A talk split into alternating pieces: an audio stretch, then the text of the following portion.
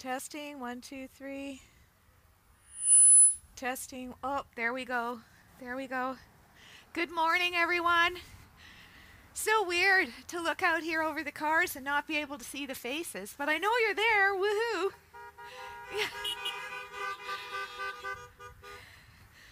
it's a little bit mixed feelings for me to be up here today, seeing as it's our my last time to preach for probably quite a long time, and um, and to say goodbye. That's really hard. So I think I won't. How's that? I won't say goodbye. I'll just say see you later, and uh, see you next time. Off to a new adventure and a new assignment. But I do want to thank my family here at home. I have to say that. Uh, I've got a lot of really great friends here, a lot of great sisters and brothers, and and um, Estevan has been very whoops. Estevan has been very good to me, and I've been blessed to live here, and I've been blessed to work here in this community. Throughout all southern Saskatchewan, I've met a whole whackload of people in my counseling practice, some wonderful, amazing people that I've been really privileged to work with. So I thank you for those who are listening online and those that are here.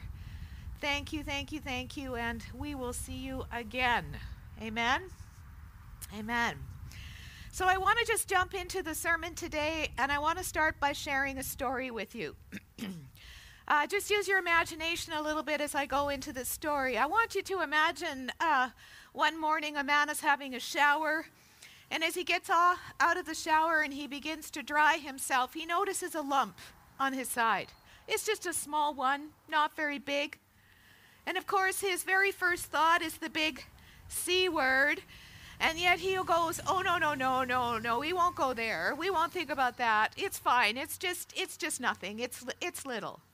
So he ignores it and he goes on his way with his life and you know, doesn't really notice it again for a while till again he's showering and again he finds that little lump and he goes, Oh dear. Oh, what could this be? Is it bigger? I think it might be bigger. Oh, never mind. I don't want to think about that. People get lumps and cysts and things all the time. I'm not going to pay any attention to that. So he goes on his way. A few weeks go by, a few months go by. He notices it again. It definitely is bigger. He doesn't want to say anything to anyone. He doesn't want to tell anyone. He just wants it to go away. Until one day he's not feeling well. He gets nauseous. He's weak. He's tired. And he has to go to the doctor. At which time he finally admits and confesses, I have had this lump for almost a year. And maybe there's a problem. Sure enough, as the doctor does his work and investigates, a biopsy has to be done. The tests come back. It is malignant. He has to have surgery. He has to go through chemo, radiation, all those horrible things. Until enough time has gone by and the treatment is complete. A very long ordeal, but he finally gets the word, You are cancer free. What a beautiful day. Now, I'm not here to talk about cancer. That's not the happiest topic, is it? But I am here to talk about something that is quite a bit like cancer but it's a word we don't like to use any more than the big C word. It's the big S word. It's sin. I want to just talk to you for a little bit. The, our sermon topic this morning is why sin matters. And as we look at it, it is a lot like cancer because many times our attitude towards sin is to be very dismissive, to ignore it, to trivialize it, to not even talk about it anymore. In fact, we have often changed our vocabulary. We don't have a sin problem, we have issues. We have failures. We have struggles. We have problems. But sin? Ah, nah, maybe let's not go there. And yet, what's interesting about that is the Bible very clearly speaks about sin from Genesis all the way to the book of Revelation. Sin is talked about. In fact, 561 times the word sin or sins is used in the King James Version. And what's interesting is 171 times it's talked about in the New Testament. The two books that talk the most about sin in the New Testament is the Gospel of John. Jesus talks about sin, and the books of 1st, 2nd, and 3rd John which are very interesting because they were written by the disciple whom Jesus loved. There is no disciple that talks more about love than John. And yet here he is also talking about sin. It's hard for us to put those two concepts together, that sin and love could be in the same conversation. But you see, Jesus taught us about sin.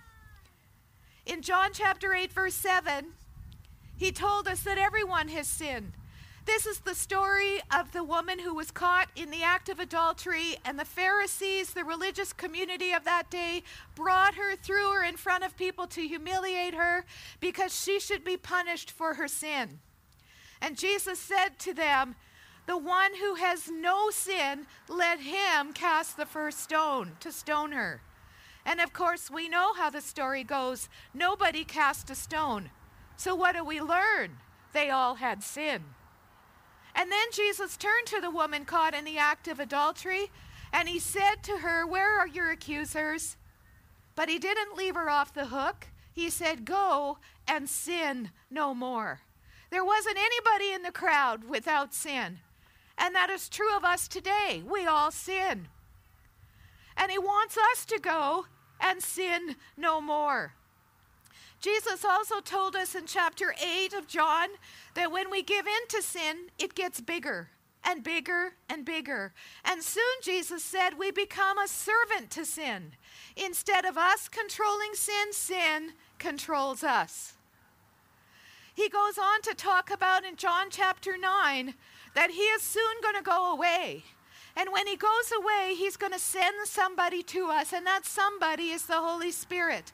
And when the Holy Spirit comes to us, he is going to do something. Yes, He's going to work in us as believers and He's going to bring truth to our remembrance. He's going to comfort us. He's going to be the counselor to us. He's going to help us pray and do many wonderful things.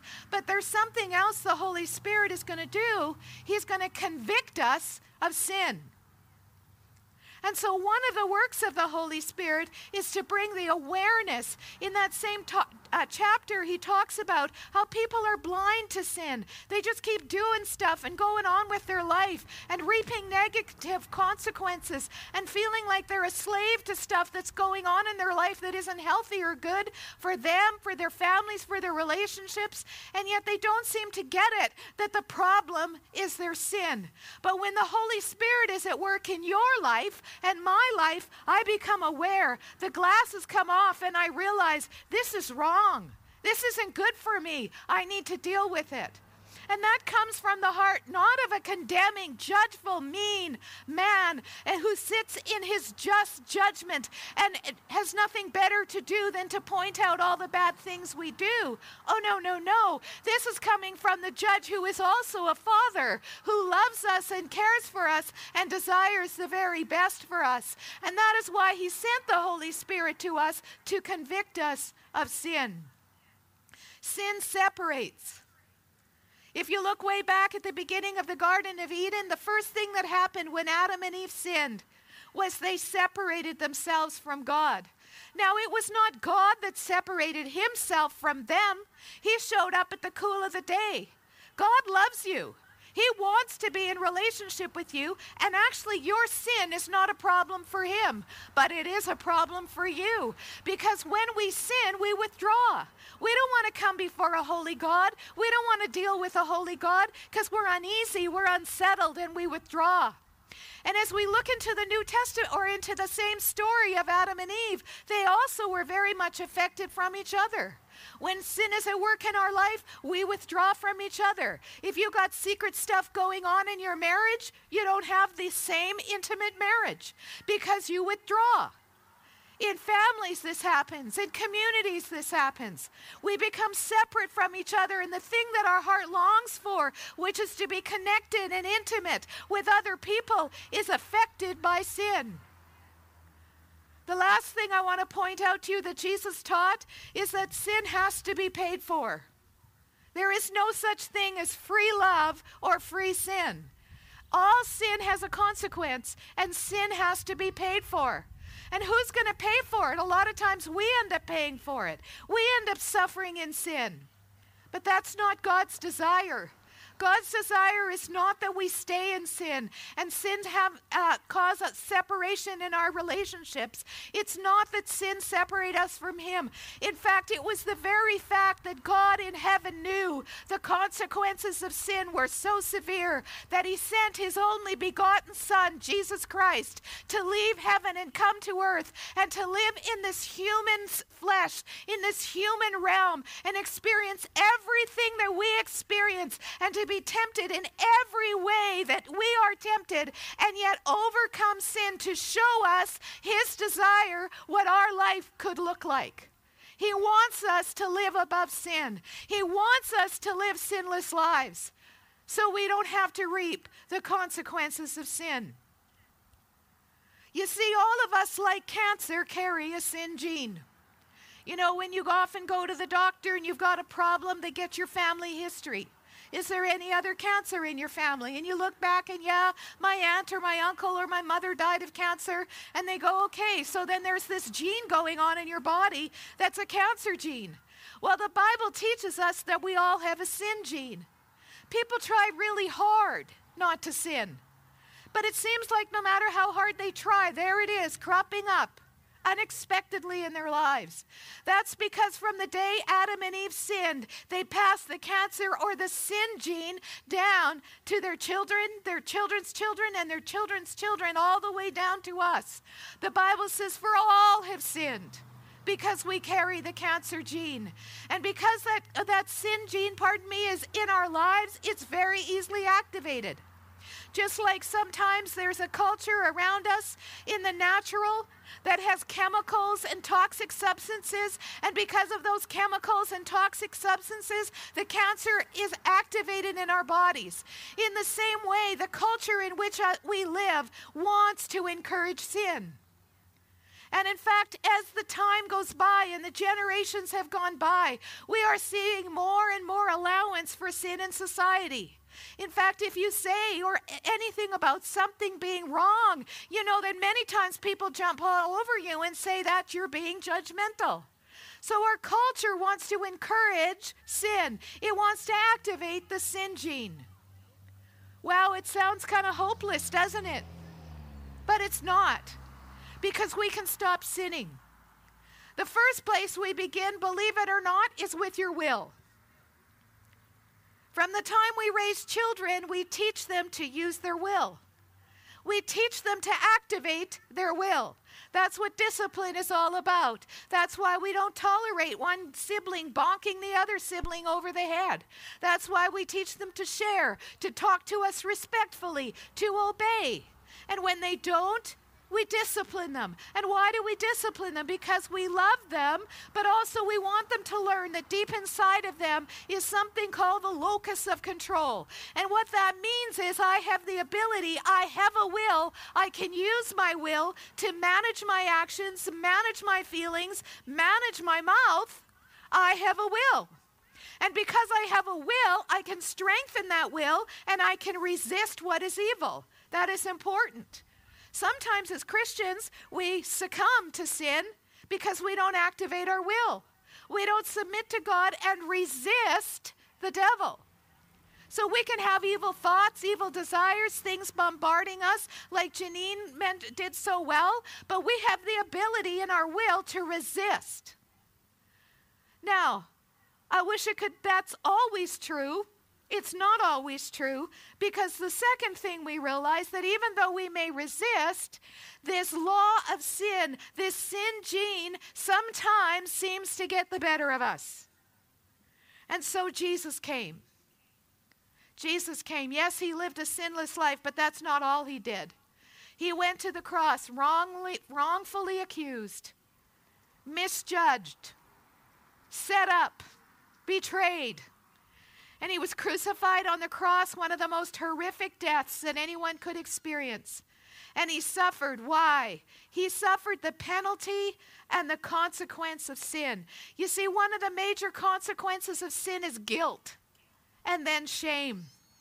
When we fail, when we make mistakes, when we have our issues, we come under condemnation and guilt. We feel bad. And then we somehow think I need to punish myself further. I need to beat myself up. I need to shame myself. I need to criticize myself because I shouldn't do that and I can't do it anymore. But that is my own effort. And Jesus said, Enough. This isn't working. Beating yourself up and driving yourself in the ground doesn't work. It has never worked. And yet we continue to do it. Jesus said, How about instead I pay for it?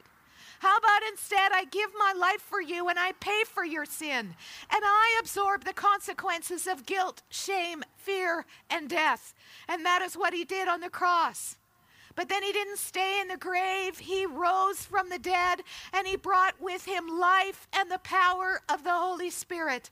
And when he returned to the Father, as I mentioned already, he sent the Holy Spirit to you. And why did he send the Holy Spirit to you? Because the same Spirit that lived in Jesus and caused him and helped him to overcome sin in his life now lives inside of you when you come to him and you give your life to the Lordship of Jesus Christ. That that same Spirit comes to dwell in you and will help you to overcome sin. Now that's good news, right? Yeah, that's good news. Amen. Now I would like to just end it here and we'll all go home on a happy thought. But there is a little more to this in the Word of God. Because despite what Jesus has done for us, and despite what Jesus did for the believers of the New Testament, as we continue to read into the epistles or the letters that Paul wrote to the new young churches, what you find him addressing again and again is sin. Why? When they are believers already, do they keep on sinning? Why is there sin present in them? And so, Paul and many of the writers of the New Testament teach us some more about sin, some more information that we need to know that might help us live victoriously over sin. And one of the first things we are taught is that in order to be free of sin, we must come to a place of repentance. Now, repentance is not a common word. It's not a it's not a word we understand. But to repent means not only to be sorry, but to make an about face. It means to make a change in direction. It means to resolve to not do it again. And sometimes what happens is we feel bad. We have a habit, we have a problem, we have a big fight with our spouse, and they tell us about our problem. And we even admit to our problem. But then we kind of say, Yeah, sorry, sorry. You know, kids do that. Yeah, I'm sorry. Hand in the cookie jar. Oh, yeah, right. Sorry. But the minute you turn your back, their hands back in the cookie jar. And sometimes that's the way we are. We continue to go back to sin because there's been no repentance, there's been no about face. Did you know that 27 times in the New Testament we are called upon to repent? Before Jesus was introduced on the earth, John the Baptist came. And he was a great prophet and a great preacher. And you know what his message was? Repent, for the kingdom of heaven is at hand. Well, then Jesus arrives and he begins to preach and teach. And do you know what his message was? Uh, Matthew chapter 4 Repent, for the kingdom of God is at hand.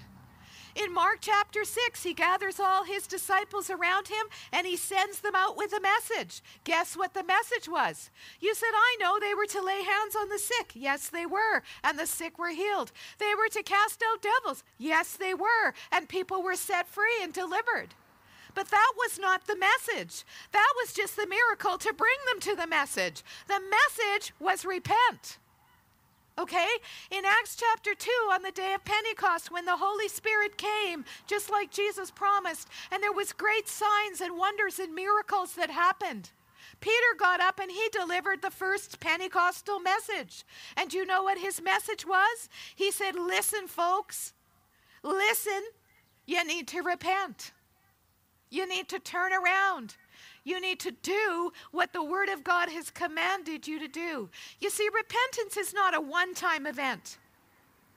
Many of you, many years ago, brought your life to the Lord Jesus Christ and say, I surrender my life to Jesus. And you did that. And in that time and in that moment, you acknowledged, I am a sinner. And Christ came into your life and you repented. But it doesn't end there.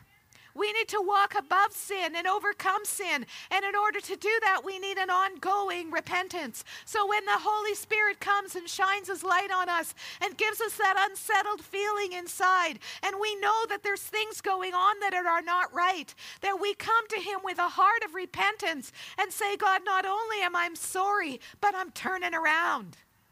I'm turning around. I'm making a change part of repentance or what activates repentance in our life is something the Bible calls godly sorrow. In 2 uh, Corinthians 7:11 it says godly sorrow brings repentance that leads to salvation and leaves no regret. But worldly sorrow brings death. Godly sorrow, worldly sorrow. What's the difference? Godly sorrow, think of that word sorrow. Have you ever you have you ever felt so bad because you wounded someone that you wept? Have you ever felt so bad that you knew your behavior caused pain to somebody that you wept? That's sorrow. That's godly sorrow. And that's the kind of sorrow God's looking for in us. It's not just a simple, oh yeah, I'm a sinner. Sorry, God. It's godly sorrow. It's knowing that we've grieved the very heart of our Father God when we have done things that we know were wrong and yet we did them anyway. God wants our heart to have godly sorrow. Worldly sorrow says, Yeah, I'm wrong, sorry, and tries to move on, but with no real heartfelt response. God is looking for godly sorrow. You know, Paul wrote to the Corinthians in the first letter and he confronted sin. And if you read the first letter of Corinthians, by our standards today, you may have thought he was judgmental because he's calling it out. He's calling it out by name. And he's saying that behavior, that's sin. But the, but the Corinthian church read his letter and they felt so bad. And then he writes them again in a second letter, and this is what he says I'm not sorry that I sent a severe letter to you, though I was sorry at first, for I know it was painful for you for a little while. But now I'm glad I sent it, not because it hurt you, but because the pain caused you to repent and change your ways.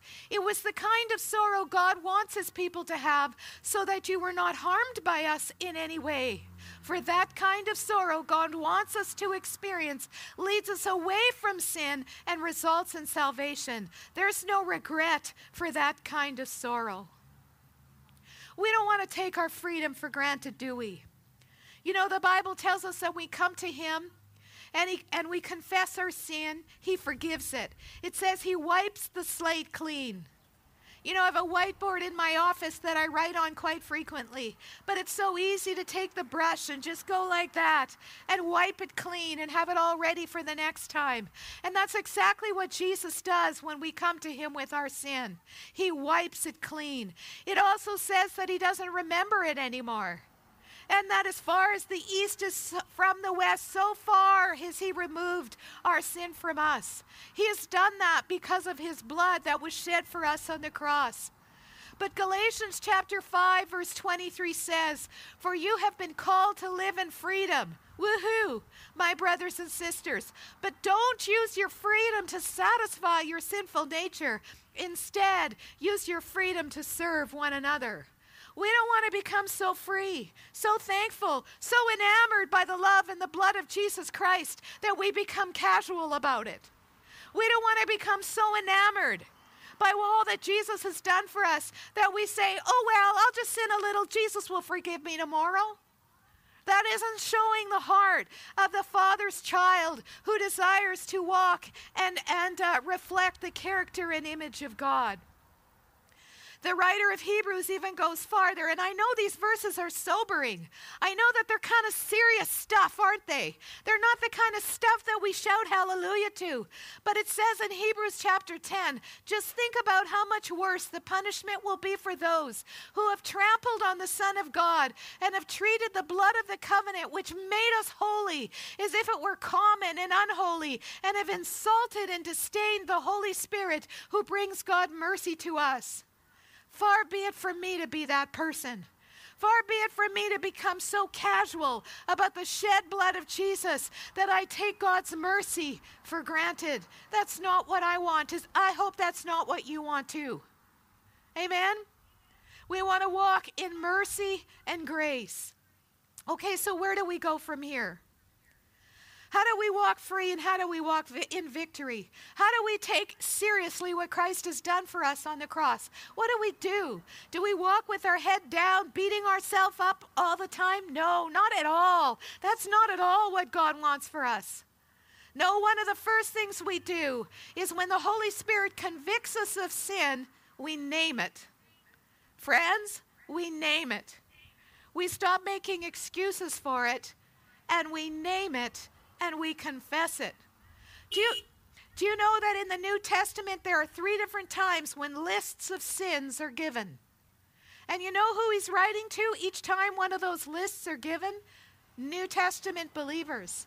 And I'm not going to take a long time to go over all the lists, but I'm bringing out the list today because sometimes we need to be reminded of what sin is. It's just like as a parent is instructing their child, we say, No, you're not bonking Susie over the head with your truck. That's wrong. We say that's wrong. No, you're not taking all the candies for yourself. You're sharing. That's wrong. We name it. We teach them what is right and we teach them what is wrong. And you know, the Word of God names certain sins. And he says, examine yourself. Look at yourself. Do you do this stuff? This is sin. This is not pleasing to God. He talks about fornication in 1 Corinthians 6.18. Adultery in 2 Timothy 2.14.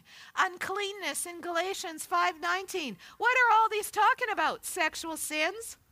We are living in a society that believes if you feel it, do it. If you want it, have it.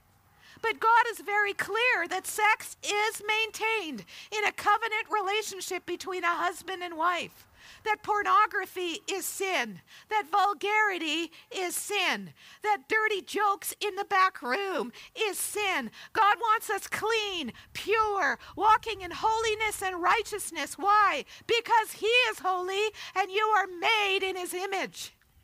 Hallelujah. And God knows, God knows that uncleanness, that sexual sin will wreck your life. And He loves you too much to watch you wreck your life and wreck your families and wreck your homes. God wants you clean because He wants you to live the best life possible. Amen. But this is sin. Sexual sin is sin, right? Anger out of control. Now, we get angry. There's nothing wrong with anger. Anger has some good reasons to be angry. When there's unfairness, injustice, when something bad is happening, okay, when we're rescuing a victim from an abuser, we should be angry. Anger is a good thing. God gets mad. It's not that anger is bad, but anger out of control is. So you have a fight, you have an argument, you feel stressed out, and your mouth goes off a mile a minute, and you say things that are rude, unspeakable, vulgar, obscene, unkind, unholy, and you destroy the people around you and the people in your life. Friends, that's sin. And God does not want that to continue. He wants to see you set free and living a good life. James chapter 4 verse 17 says that if you see a need and you know it's a need of somebody in crisis and they're having great difficulty and you turn away and don't respond to that need, it's sin. If you know if you know to do good and you don't do it, it's sin. Then there are many, many scriptures all throughout the Bible that talk about witchcraft. You say, witchcraft? Oh, no, not me. But there are many things nowadays that are under the, the, the acceptability in culture and even in Christian culture that are clearly condemned in Scripture and labeled sin. Things like tarot cards, oracle cards, horoscopes, palm readers, psychics, mediums, seances, Ouija boards, putting hexes and curses on people, crystals, Why? Because they don't follow you or bring you to the Lord Jesus Christ. You see, God's a jealous God. He wants to be your provider, He wants to be the source of wisdom for you. He wants to direct you in the way that He would want you to go. And God's word for you is a good word. You don't need a medium to tell you your, your future because God has a good future for you. And when you turn to God and His Word and you follow after Him, you will have a good future because he will lead and direct you. But many Christians nowadays are dabbling in witchcraft, and that is sin, and it will bring negative consequences to you. You say, I don't see it. You don't have to see it. The Word of God promises it will happen. Envying, jealousy, coveting what other people have, loving money more than loving God. You know it's another one? Sorry, I know I'm popular. Maybe it's good that I'm leaving tomorrow, eh? But you know what? One of the other things that the Word of God says is drunkenness. Now, there's been a lot of conversations through the years. I grew up in the church. Should you drink wine or shouldn't you drink wine? That's not the issue. Okay, you can land on either one of those issues. The issue isn't whether you drink wine, the issue is whether you get drunk. And drunkenness, according to the Word of God, is sin. Now, do you want me to stop now? I'm sure you do, because I want to stop now. But why, why? Why does the Word of God get so clear about sin? Why does the Word of God name things and, yes, bring judgment to those things? Because of love. Remember what I said? It was the apostle of love that talked the most about sin. If I love you, I will want to keep you from falling in a hole. If I love you, I would want to prevent you from walking in negative consequences. God loves you. He's extended His mercy, His grace, His kindness to you. He has done everything that He can in sending the Lord Jesus Christ to rescue you, to heal you. His mercy and His grace has been outpoured to you. So, where do we begin? We name it. We stop hiding, squirming, making excuses, being like the man with the cancer saying, Oh, it's not really anything much. Everybody does it. Everybody has it. It's no big deal. I'm not going to deal with it. I'm not going to worry about it. And what happened? It took hold of him. Instead, I want to look at it. I want to name it. And then I want to confess it. 1 John 1 9 says, If we confess our sins, he is faithful and just to forgive us of our sins and to cleanse us from all unrighteousness. But where does it begin? Confession. You don't need to go to a priest to confess, but you need to confess. And you need to confess before a loving God. And sometimes it's actually quite helpful to confess or to share your sin with someone else so that they may pray for you that you be healed. And it brings accountability but we confess. And then we apply God's mercy and grace. No, we don't have to go do a bunch of work. No, we don't have to beat ourselves a hundred times. No, we don't have to bloody our knees by crawling on them. No, we don't have to go through all kinds of painful um, ordeals. We just need to come with godly sorrow and a heart of repentance, and we apply God's mercy and grace. 1 John 2 1 says, My dear children, I am writing this to you so that you will not sin. But if anyone does sin, we have an advocate, a lawyer, an intermediary, a defense attorney who pleads our case before the Father. He is Jesus Christ, the one who is truly righteous he himself is the sacrifice that atones for our sins, and not only our sins, but the sins of the whole world. Friends, there's no reason to walk in defeat. There's no reason to give in to sin. You know, I believe that one of the reasons why the enemy, and we have an enemy, is so busy tempting people to sin. One of the reasons why the enemy loves to um, uh, bring sin forward and make it look so glamorous and so appealing and, and, and incite the pleasure sensors of our brain when we sin is so that after we sin, he can condemn us. He likes to condemn us. He loves us to walk in guilt. He loves us to walk in shame. And so he traps us. We fall, and then we live in this guilt and shame. Friends, today God wants to deliver you of it. God wants to set you free of the guilt and the shame and the condemnation you've been feeling. He wants you to walk away today with a clean slate. You may be at home. You may be sitting behind your television and all alone today. You don't have to be here in the parking lot. You can be right there. God wants to free you of your sin. He wants to free you of your sinful habits, your addictions, and the troublesome things that have dogged your life. Why? Because His power is great and His blood is great and it has the power to deliver you and set you free. You just need to come confess it to the Heavenly Father, and apply His grace and mercy. He is your advocate. Well, back to the cancer story. Good news. Good news. One day, my friend uh, got a, a diagnosis that said you are now cancer free. And, friends, good news. Christ wants to stand over your life and say, sin free. Sin free. You have been forgiven. You are rid of sin. And if you're here today and you're listening today, I want to encourage you right now to let's deal with sin. I'm going to encourage you just to kind of remove the distractions. You can close your eyes. You can bow your head, but I want you for just a minute to remove all distractions. And I want you to imagine yourself right now standing before the th- throne room of God. And yes, sitting in the judgment, in the, in the um, judge's seat is God Himself because the Bible says He is the judge over all. And He is the best judge that you could ever stand in front of because He's also a father and He's compassionate and He's loving and He loves to show mercy. And you're standing before Him, and over here is the enemy, and He's the accuser.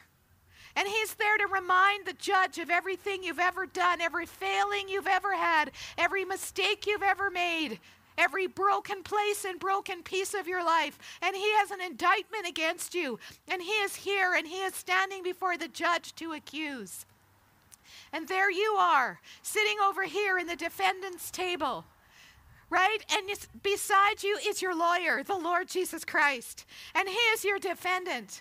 And as the enemy comes and he lists your sins in front of the Father, in front of the judge of God over all, Jesus steps up and he says, I've covered that one. I paid for that one. My blood covered that one and was spilled for that one. And the judge turns to you, the defendant, and says, Son, daughter, what do you say? And I stand and I confess I have sinned. I am guilty. I have done everything he said I have done. And Jesus said, Forgiven. It's okay. I have forgiven you. And he hands me a document written in blood, which is the pardon for my sin. And the judge sitting in the bench says, Forgiven, pardon, price is paid. Friends, that's you today. That's you today. I want you to just, I'm going to pray a prayer. And if you're listening and you want to deal with your sin problem today, then I want you to pray with me. But one other thing I want to say that if you if you continue to struggle, if there's something going on in your life, an addiction or a troubling habit, and even after praying today you continue to struggle, I want to encourage you to come and get prayer. Today, as we leave, please stay in your car, but you can walk over there, and some of our prayer people are there, and they want to join with you in praying with you to see that bondage break in your life. And if you're not here or this isn't a good time for you, I want you to know you can go to Living Hope, phone the office, and you can set up an appointment with our prayer ministry teams. And they will minister to you because sometimes sin takes root in our life when we're young. It takes root in our life for many different things, and we need to go to the root and pull it out by the root so the habit or the fruit doesn't continue on. So don't give up.